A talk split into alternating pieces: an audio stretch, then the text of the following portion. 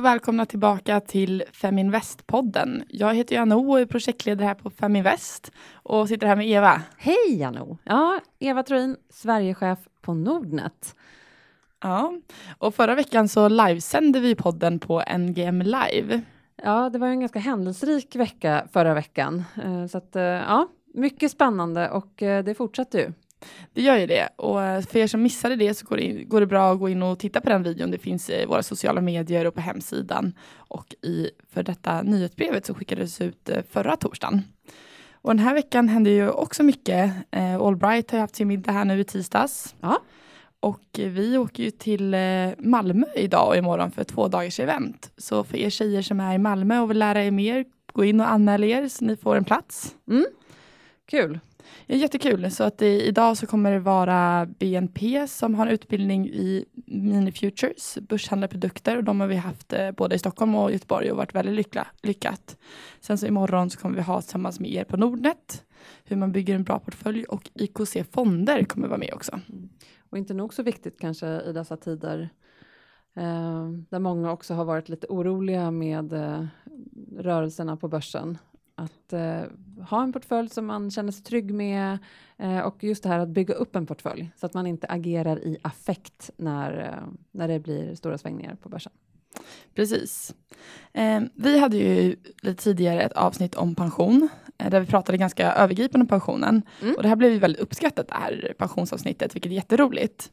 Så vi efter många förfrågningar tänkte att vi ska djupdyka lite och lite mer konkret faktiskt ge tips på vad man kan göra.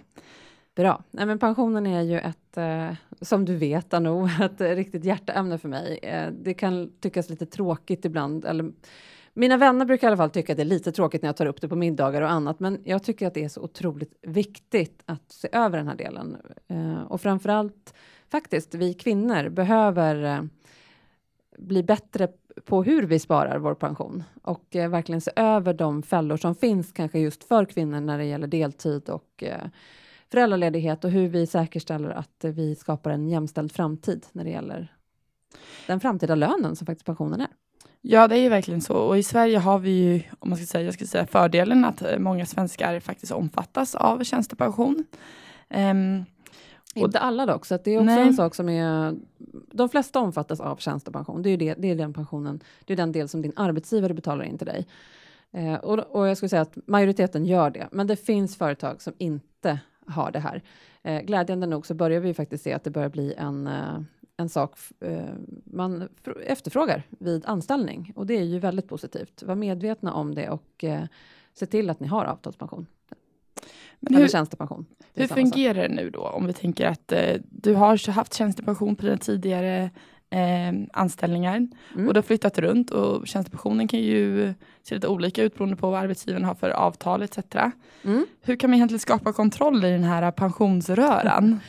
Ja, och det är faktiskt precis som du säger att det är inte helt lätt alltid därför att du har du kan ha pensioner på flera olika ställen och eh, har du bytt jobb som du sa mycket så kan det vara några delar här och där. Men det, man, det första man kan göra är att ta reda på vad det är för pensionsförsäkringar man har. Eh, vi på Nordnet har, så att du kan beställa en sammanställning, så gör vi en informationsinsamling eh, åt dig och eh, ser, så att du får liksom en samlad bild över exakt vad det är för pensionsförsäkringar du har.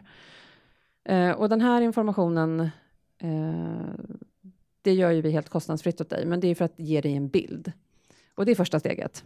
Och hur fungerar det då? Man går in på Nordnet och så kollar man fyller i sina uppgifter och då får man reda på alla pensioner man har. Ja, nej, inte, inte direkt, utan vi behöver ju göra då en förfrågan till eh, en rad institut för att se då huruvida du har eh, pensionsförsäkringar, hur, vad det är för typ av pensionsförsäkringar, när de tecknades. Det finns massa olika saker för att det är inte alla pensionsförsäkringar som heller går att flytta. Eh, och ibland kanske vi inte heller, det kanske inte är bra att flytta en, en försäkring. Eh, så det handlar egentligen i första steget om att få en överblick över vad det är för försäkring eller pensionsförsäkringar du har då eh, hos olika institut och sen titta på helheten och se okej, okay, skulle du kunna göra någonting för att eh, hantera de här pengarna på ett bättre sätt? Jag tycker att det, det är jättebra grej att få den här överblicken. Sen kan man ju välja sen om man vill flytta eller inte flytta. Men det kan vara bra att fylla i ett formulär för att faktiskt se hur ser min pension ut? Ja, jag, jag tror det. De, de, de flesta jag pratar med som, som har gjort det här känner ju bara, men gud, det hade jag ingen aning om. Oj, betalar jag så mycket på det där stället? Och, alltså, du, får, du får en bild av liksom, hur, hur, det ser ut. Du kan ju verkligen, det kan verkligen skilja sig, för du kan ha pengarna på många olika delar. Och också kanske få en uppfattning att det var ganska mycket pengar som låg i pensionen. För så är det ju, att pensionen kommer ju vara Pensionssparandet kommer ju vara ett av det största sparandet som vi svenskar har. Eh, och det handlar om ganska mycket pengar som du faktiskt också själv får förvalta över. För pensionssystemet är uppdelat i tre, tre delar kan man säga. Att vi har ju den allmänna pensionen som ligger i botten och det är ju pengar som Majoriteten av de pengarna går ju direkt ut till dagens pensionärer. De bara redovisas på ett konto till dig. De kan du inte agera för själv. Sen har du ju den här PPM-delen av den allmänna pensionen som du faktiskt får agera på, 2,5 procent. Sen kommer ju då tjänstepensionen och den får du ju faktiskt agera till stor del på själv. Eh, och sen har du då den privata pensionen som du definitivt ska agera på själv. Eh, så att det är ganska mycket pengar över tid som du kommer behöva ta ansvar för. Eh, och då är det bra att ha en samlad bild. Också för att se så här, hur ligger jag fördelad mellan aktier och eh, olika kanske geografiska inriktningar och hur ser min portfölj ut? Och vill ni ha mer djupdykande eh, när vi väl går in på det här så har vi ett annat avsnitt där ni ja. kan lyssna där vi verkligen djupdyker i den här frågan. Men om vi går tillbaka till sammanställningen, vad är fördelarna med att göra en sån här sammanställning? Eh, nej, men fördelarna skulle jag säga att, att du får ju en klar överblick över din, din, ditt nuläge egentligen och också får, kan se så här, kan jag göra någonting åt det? Kan jag flytta de här försäkringarna eller, eller inte? Så att man, man, får en överblick över sin statliga pension, tjänstepension och privata pension. Nej, inte den statliga, utan det du, den statliga pensionen får du ju via ditt orangea kuvert varje år. Där får du ju en överblick över den, den, den delen som går in där, utan det här rör din tjänstepensionsaffär och även kan det komma med privata pensionsförsäkringar beroende på vad du själv väljer att, eh, att få in. Ofta har vi bättre koll på det vi sparar privat än det som arbetsgivarna sätter in åt oss. Så att jag skulle säga att det viktigaste att få en överblick över är ju det som arbetsgivaren har betalat in, det som kallas för avtalspension eller tjänstepension. Och om man vill eh, ta reda på sin statliga pension, var hittar man det? Ja, men det, det gör det ju enklast om, genom det här orangea kuvertet eller att gå in via PPM. Min pension är också en sida som jag verkligen skulle vilja rekommendera, där du också får en väldigt, väldigt bra överblick över din pension. Och det är ju väldigt bra att man skapar sig just den här överblickssynen över sin pension. Och sen kan man ju ta det här ställningen som vi pratar, går det att flytta? Vill man flytta? Behöver man flytta? Ska man flytta? Hur ser det ut? Mm. Um, men varför är det så svårt just det här med pension? För det är ju verkligen någonting som alla skjuter på och jag tror att väldigt många inte är medvetna om hur mycket man har i tjänstepension, kanske inte till och med sin statliga pension. Um, och många är ju dåliga också på att spara själv. Mm. Ja, jag, eh, Elin Helander, eh, som vi har pratat, nämnt tidigare också, som är beteendeforskare, eh, hon brukar alltid säga att, eller hon, hon brukar beskriva det här på ett väldigt bra sätt, som, som att, att att spara till sin pension, du sparar till någonting som du ska konsumera så långt fram i tiden att din hjärna kan inte uppfatta det. Så känslan blir lite grann som att du sparar till en annan person. Eh, så att du ska sätta av pengar till någon annan person. Det, blir liksom, det är lite för långt bort för att man verkligen ska kunna känna av det. Men så det ska jag säga är nog en av utmaningarna med pensionen, att man kanske inte riktigt du kan inte använda dem idag, utan de bara är där. Och det är det som är, gör det extra viktigt, för de är där och de ska vara där väldigt, väldigt länge. Eh, och en sak som jag då tycker är att framför allt ser vi det om vi tittar tillbaka historiskt så har kvinnor haft betydligt lägre risk i de här eh, portföljerna också. Så det är en sak som, som jag brukar promota, att ta mer risk i de här portföljerna. Eh, därför att vi vet att aktiemarknaden över tid har historiskt sett i varje fall eh, överpresterat alla andra typer av sparformer. Och när du då ska ha pengarna ligga, och nu ska man inte bara tänka fram till 65 år heller, Därför att när du väl går i pension, då kommer du inte ta ut alla pengar, utan de kommer säkert ligga 20 år till, en del av pengarna. Så det gäller Om vi nu får gå i pension vid 65. Ja, det är ju också en sak. Ja. Det, det, är ju det. Vi lever ju mycket, mycket längre och de här pengarna vi sätter undan, det blir stora summor. För den dagen du går i pension så ska du kunna leva på de pengarna. Det ska ju vara din lön tills den dagen du faktiskt faller av pinn egentligen. Eh, och det ställer enormt stora krav på det systemet vi har idag. Eh, men för att du ska få ett, ett, liksom ett drägligt liv, ett drägligt ska jag inte säga, för de flesta vill ha ett väldigt bra liv när de går i pension. Då ska de liksom ut och resa och göra saker. Då måste du se till dels att ha en bra avtalspension eller en tjänstepension. Eh, så att det är väl, skulle jag säga, den, den bästa eh, förhandlingsdelen när du börjar se till att de har bra villkor för din, pensions, eh, för din pension och att de också har valt en aktör eh, som gynnar dig långsiktigt. Därför att, nu har vi inte varit inne, eller vi var kanske lite inne på det, men en av fördelarna som, som eh, är med Nordnet skulle jag säga, det är ju att vi inte har några fasta avgifter i våra skal, vilket många andra aktörer, om man tittar på hur marknadsandelarna ser ut, de fem största aktörerna har ganska höga avgifter, både en procentuell avgift på kapitalet och sen eh, ett, ett, en fast avgift på skalet. Och det här äter på lång sikt ditt sparkapital, framför allt när du tittar över tiden. Så att var noga med vad du själv i, i ditt privata pensionssparare väljer för aktör och se till också att din arbetsgivare gör ett smart val åt dig. Det kan vara den bästa löneförhandlingen eller förhandlingen du gör för din egen skull. Och jag skulle även vilja slå ett slag för privat spara själv mm. eh, till en pension. Jag menar, vi såg här nu i USA att det händer väldigt mycket. Det är ju många elections som ska vara genom tiden, så man vet inte vad som händer. Um, så spara själv också. Jo, vi vet att pensionssystemet, det finns ingen garanti för att det som går in i allmän pension idag, att det kommer fortsätta och vara ungefär 40 45 procent av din, slu, liksom, din slutlön eh, som det ser ut idag. Det kommer att sjunka, det är jag rätt övertygad om. Eh, och gör man om det så kommer det inte bli att det kommer bli mer pengar, utan snarare tvärtom, att kraven på individen kommer att öka. Så ju förr desto bättre. Och som sagt, den allmänna eller tjänstepensionen som arbetsgivaren sätter in, det är en viss del. Eh, men du måste se till att sätta av pengar själv också. Och det här är svårt när du ska spara till någonting som är väldigt, väldigt långt fram i tiden. Men eh, jag tänker ett tips är faktiskt eh, som, som jag har gjort. Jag brukar säga det. Döp om kontot till något roligare så att det liksom inte känns tråkigt när du går in och titt, tittar på de där pengarna hela tiden, utan future freedom eller döp det till någonting så att det känns så positivt när pengarna går in dit och se till att förvalta det väl. Ja, det är det ju. Men Om vi går tillbaka till det här eh, själva processen. Om man nu fyller i ett formulär, man vill, man vill se vad har vi egentligen, eh, hur ser min tjänstepension ut? Mm. Hur lång tid tar det här från att jag faktiskt fyller i det här nu, om man tar Nordnets hemsida till exempel, mm. till att man faktiskt får svar? Ja, men om man tittar på hur lång tid det tar att få svar så tar det någonstans kanske tre veckor för att bara få tre till fyra veckor för att få liksom ett svar från alla aktörer ungefär. Det kan gå fortare också, men, men någonstans där får man räkna med. Det är inga jätte, det är inga direktkopplingar här så att vi får svar direkt tyvärr. Eh, men när du väl får, får det svaret så eh, då får du en överblick över, över eh, hur det ser ut. Och det här är inte alltid jättelätt att tyda. Här har vi på Nordnet en flyttgrupp som är med pensionsspecialister som sitter bara faktiskt och jobbar med det här och hjälper våra kunder att tyda det här.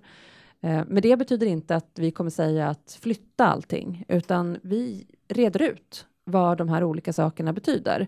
Därför att vissa försäkringar, pensionsförsäkringar, kanske är mycket bättre att ligga kvar med, därför att det finns villkor som, ja, som du kanske har fått tidigare som inte längre går att få, eller att i många fall kan det också vara så att du inte kan flytta eh, pensionen. Alla försäkringar som är tecknade innan 2007 har man inte fri flytträtt på, till exempel. Vilket jag tycker är helt förkastligt, men det är en annan fråga. Så vad ska man titta efter då, om man får, man får den här sammanställningen? Vad är bra, vad är dåligt? Eh, vad är bra och vad är dåligt? Eh, nej men det som är bra är ju de som är flyttbara. De ska man ju titta på och se dels så här, var ligger jag idag med min, min försäkring och finns det ett bättre alternativ? Finns det inte ett bättre alternativ, då kan det ju vara bra att vara kvar, men då kanske man ska se till att samla de andra pensionsförsäkringar man har också på det stället eh, så att man har så man får en lättare överblick över sin pension. Det är väl ett tips skulle jag säga. Och framför allt se till titta på vad du betalar. Det var jag inne på tidigare. Titta på vad det kostar med de eh, försäkringarna har idag. Och sen kan man ju titta det, det man kanske inte ser just på den här sammanställningen, men det är också att förstå, har du dessutom förmedlare och annat som du kanske betalar för? Det kan ju vara helt rätt om du vill ha hjälp med, med din eh, att, att eh, ja, omfördela i din portfölj. Men eh, titta vad du betalar för och se om det är värt det. Eh, så att du inte betalar massa pengar i onödan. För att det handlar om väldigt, väldigt mycket pengar på sikt. Vi brukar säga att ungefär 500 000 kan det röra sig om. Ja, troligtvis så finns det ju säkert någonting du vill flytta. Det behöver inte nödvändigtvis vara till en annan bank som du inte har, men det kan vara till kanske um, en bank som du har nu eller där du har din försäkring just nu. Men hur kan man då vara med som privatperson och påverka sin pension genom arbetsgivaren? Eh, Ja, men det är ju bara att Alltså, saken är ju så här att det är oftast HR-avdelningarna som sitter och förhandlar upp de här delarna. Eh, jag tycker ju att man i anställningsintervjun ska vara noga med att också fråga kring sin pension, se hur avtalet, vilket antingen om, om bolaget tillhör ett kollektivavtal eller om det är så att eh, de bara har en, en vanlig tjänstepension helt enkelt. Men säkerställ att du har tjänstepension. Men sen också fråga var någonstans har ni tjänstepensionen? Vilken aktör i marknaden eh, har ni den hos? Är det hos eh, Nordnet eller är det hos någon annan aktör? Eh, därför att då, då kan du också se eh, du kan ju påverka, det märker ju vi en stor skillnad på när det börjar hända i, liksom underifrån i bolagen, att anställda som till exempel har jobbat på ett bolag och haft sin tjänstepension hos oss och sen så byter de jobb och så kommer de till ett nytt ställe där de ligger på, hos en aktör som faktiskt tar ganska höga avgifter. Då börjar de påverka inifrån och säger men jag vill inte, jag vill inte välja den här aktören. Eh, jag, vill, eh, jag vill inte ha Skandia, jag vill ha Nordnet istället till exempel. Eller jag vill inte ha det här utan jag vill ha något annat. Eh, så det börjar på, det liksom, medvetenheten ökar lite grann och det har vi också sett i mätningar att tjänstepensionen börjar bli viktigare. Men en sak som jag faktiskt glömde fråga när, eller glömde ta upp när du sa vad är det man ska titta på? Eh, som jag var inne på så var det fri, fri flytträtt från 2007. Eh, men fri flytträtt är en definitionsfråga därför att det är väldigt, väldigt många aktörer som låser in sina sparare med väldigt höga flyttavgifter. 5 upp till 5% på kapitalet kan du behöva betala för att flytta eh, din försäkring från en aktör till en annan. Eh, och det här ska man vara medveten om och möjligen se upp för. Men man ska också vara klok och räkna på det. Eh, därför att ber, lite beroende på hur hög avgiften är så kan du faktiskt tjäna in det ganska snabbt genom att byta till en aktör som inte har avgifter i skalet. För där sitter du fortfarande då med de här årliga avgifterna som tuggar hela tiden på ditt kapital. Så det, det, kan finnas en fördel att flytta i varje fall. Men det här är viktigt att titta på så att man inte gör ett, tar ett, fattar ett dumt beslut. Ibland kan det vara bättre att bara vänta ut. Oftast är det kopplat till en tidsspann innan du kan flytta. Så ibland kan det bara vara att vänta ut då. Men det är sånt som våra till exempel eh, pensionscoacher då eh, eller specialister hjälper till med och titta på så att du gör ett bra val. Men om vi ska summera det här då, hur kan vi summera det här i tre steg? Hur går man tillväga om jag nu vill få lite mer en övergripande bild av min pension? Ja, det kan du. Eller det kan vi väl, eh, tänker jag. Men det första är ju då att, att beställa en sån här sammanställning så att du får en överblick över hur, hur det ser ut. Eh, steg två är ju att utifrån den sammanställning du har, kan du flytta ihop de här? Kan du samla eh, pensionerna hos en aktör som inte har fasta avgifter? För redan där så har du liksom egentligen indirekt gjort en liten löneökning till dig själv, bara genom att ta bort de här avgifterna. För att, eh, inte riktigt sant, men jag brukar säga så. Men för att det blir ju liksom, du, du får ju mer ut av dina sparpengar. Eh, och det tredje steget, det är ju det som vi annars brukar prata om i den här podden, det är ju att placera pengarna så att du har möjlighet till positiv avkastning. Och där skulle jag ju då vilja lägga till att det betyder att du behöver ta risk för de här pengarna. Eh, du behöver, du kan, räntesparande på 30, 20, 30, 40 år är inte, eh, det kommer inte vara bästa sparandet, utan titta över portföljen. Sen skulle jag även vilja slå ett slag för när man byter tjänst, att ta upp den här frågan med, med tjänstepensioner. För ibland så kanske man går in på mycket högre lön och tänker att jag har fått ett riktigt lönelyft. Men sen så har man inte fått med pensionen. Mm. Och då betyder det att du kanske egentligen inte har fått sånt lönelyft som man tror. Så det här är en jätteviktig fråga, speciellt när man byter jobb, att man verkligen tittar på hur ser min tjänstepension ut? Och vad är det för avtal och hur såg den ut förut? För du ska inte gå med på någonting mindre än det du har haft. Jätteviktigt. Det är... Um, jag, jag tror och hoppas på att medvetandet börjar bli större, men det är eh, Låt dig inte lockas av en hög lön om det inte finns en tjänstepension bakom, utan räkna på det i sånt fall, för då är det du själv som måste sätta av av dina skattade pengar till pensionen idag. Ja, ta tag i er tjänstepension. Ja, lycka till. Det, ser, det, jag vet att det är lite svårt att se så långt fram, men, men tänk vad skönt det kommer bli den dagen du faktiskt står där och att du gjorde de här besluten idag. Och har ni ytterligare frågor så går det jättebra att ge feedback eller twittra till oss på Feminvest eller Eva Nordnet. Ja, gärna. Då välkomnar jag hit dagens gäst Eva. Vad roligt att du är med oss. Ja, det känns jättekul att få bli inbjuden hit. Ja, du har ju över 20 års erfarenhet som aktiv på trading och invester eller aktie och optionsmarknaden kan vi säga. Eh, och nu startat ett eget företag i en helt annan bransch. Kan du inte berätta lite kort om din bakgrund? Vem är du? Eh, jag, eh, jag har länge hållit på med aktieplaceringar. Eh, jag är ekonom, en väldigt nyfiken sådan som har ett stort teknikintresse och eh, älskar att hitta små guldkorn på aktiemarknaden. Eh, jag är inte bara ekonom, jag är också hälsoinnovatör idag och driver ett eget företag. Och där kombinerar jag både hälsa med entreprenörskap och aktiemarknad. Och hur kommer det sig att du hamnade i finansbranschen från början? Eh, jag hamnade i finansbranschen för redan sedan barnsben så, så har jag växt upp i en familj där vi har haft ett stort aktiemarknadsintresse. Eh, I princip hela min släkt har ofta suttit och diskuterat aktier på middagar. Och eh, jag har också skaffat mig vänner under årens lopp som har samma intresse som mig. Eh, ekonomi, det var faktiskt i och för sig en slump, för jag är ju väldigt teknikintresserad, så tanken från min sida var att bli ingenjör. Men det var rätt tråkiga ämnen i skolan, så jag valde att bli civilekonom istället. Vad, vad har varit de största utmaningar för dig hittills i din karriär? Jag kan tänka mig att man, det är ganska mansdominerat, finansbranschen. Eh, det är rätt kul att du nämner just det, för det är faktiskt en av de största utmaningarna att vara ensam kvinna. Jag säger ensam, men det är väldigt ensamt att vara kvinna i finansbranschen och eh, ha ett eh, tradingintresse. Jag har tyvärr väldigt, väldigt få kvinnliga vänner som har samma intresse. Och det är tufft att ta sig upp i karriären och klättra som kvinna. Eh, jag tycker vi borde hjälpa varandra mer och driva varandra framåt. Eh, jag har haft turen att ha kvinnliga chefer som har hjälpt mig uppåt. Men det är en viss rivalitet när man visar att man vill klättra i karriären som kvinna. Och där har jag haft turen med en del män som har sett mina kunskaper. Ja, det känns ju inte som att sånt ska påverka 2016. Ehm, nu fick vi inte en kvinnlig president i USA utan vi fick ju en manlig president. Hur, vad tror du om det här nu på börsen? Börsen gick ner ganska ordentligt där på valdagen.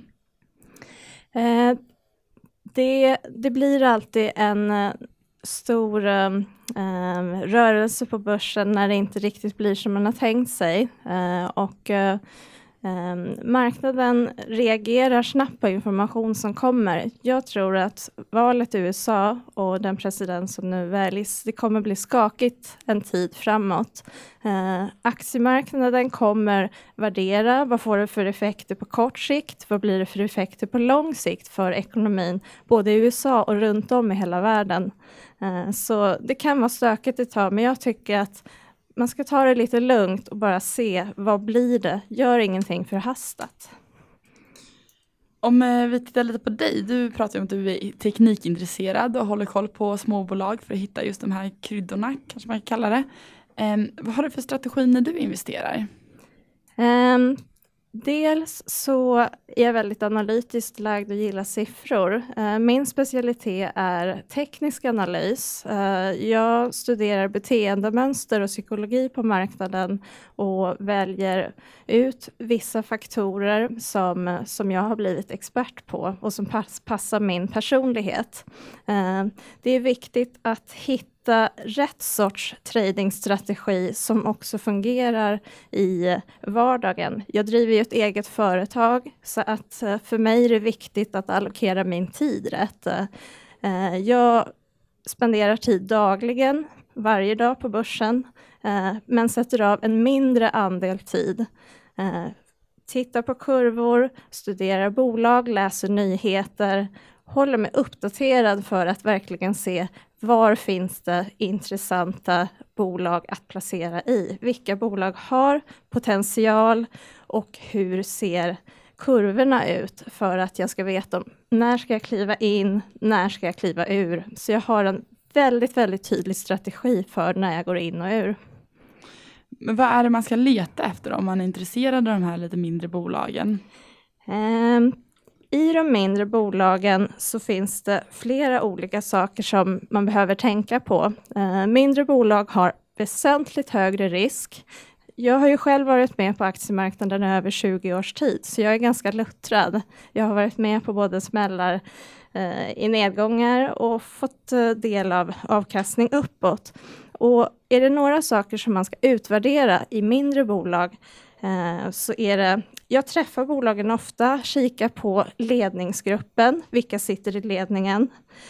Um, vad, vad är det för ägare i bolaget? Hur ser volymerna ut? Hur ser handeln ut på börsen? Du kan inte gå in i ett bolag och investera där det bara är några ynka ordrar som sker varje dag. Om du ska gå in med lite kapital, då behöver det också vara en omsättning. Så det, är, det finns flera olika saker som just är då viktiga att ta hänsyn till för att uh, minimera risken i någonting som redan har ganska hög risk.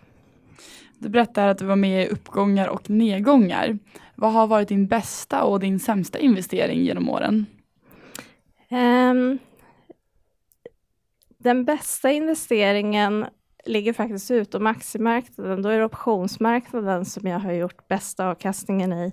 Jag hade turen att pricka in en Ericsson-option på 90-talet och eh, där gjorde jag ungefär 10 000 procents avkastning på en dag. Det var wow. en sån där guldorder.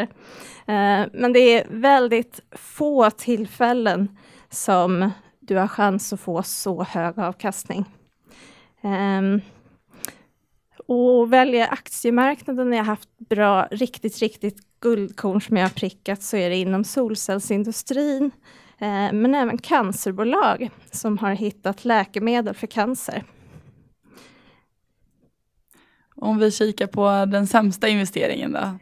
Eh, jag tycker ju om att hitta lite annorlunda branscher med potential och eh, jag har Eh, bland annat investerat i ett bolag som heter Obducat en gång i tiden och det är bränsleceller. Och det blev aldrig någon hit. Jag vet inte hur mycket dåliga pengar jag kastat efter Obducat, men uh, det, det är glömt nu. Och vad tror du är det vanligaste felet som många gör? Uh, det är väldigt viktigt att ha tillräcklig kunskap om vad det är för företag man placerar i. Om du förstår nyttan av företaget, då förstår du också risken som finns där. Så läs på från början och investera lagom mycket pengar i ett bolag. Och det här är också i förlängningen så att du behöver ha flera olika bolag i din portfölj. Det räcker inte med en enda aktie. Men man behöver sprida risken lite. Precis. Vad har du för tips till våra lyssnare? Eh, mina bästa tips, det är det är faktiskt att vara nyfiken. Uh, om du är ute, träffar människor som kan, är intresserade av aktier. Om du är ute och träffar företag, uh, ställ rätt frågor. Du kommer lära dig massor på vägen och det kommer väcka idéer till vilka företag du vill investera i. Uh, hand i handske med det här, det är ju också förstås givetvis att ut och praktisera. Ut och öva, öva, öva, öva. Eh, handla, börja handla aktier i små portioner och skaffa lärdom. För du kommer gå på eh, miner ibland. Ibland går det upp på börsen, ibland ner. Och det krävs ganska lång tids erfarenhet innan du hittar din strategi för att eh, handla aktier. Jag tyckte också om det här som du berättade, att ni satt och pratade om det på middagar. För det, det, är ju så, ifall man går in på investeringsmarknaden så är det faktiskt ganska roligt och jag tror att man ska vara mer öppen för att prata om hur det faktiskt går. Det, det är bra att prata om smällar också. Varför, varför gick det ner så mycket? Varför sålde jag inte? Man lär sig extremt mycket på det. Mm. Var kan man hitta dig någonstans om man vill läsa mer? Du kan nå mig på Twitter eller Instagram som snabbfoting, som mitt företag heter. Eh, jag bloggar också på snabbfoting.se om hållbar hälsa och företagande. Och eh, inom kort så kommer jag skapa en hörna för dig som är intresserad av aktiemarknaden. Nu är det dags att eh, höja kunskapen för oss kvinnor i Sverige och eh, jag kommer berätta om mina erfarenheter som trader i över 20 års tid. Så att eh, det är bara att förkovra dig mer om hur gör man när man handlar på aktiemarknaden. Så välkommen in! Spännande, det får vi hålla utkik efter. Och tack så jättemycket för att du var med oss. Tack så jättemycket. Och tack för idag. Och uh, kom ihåg nu, more women equals more money. More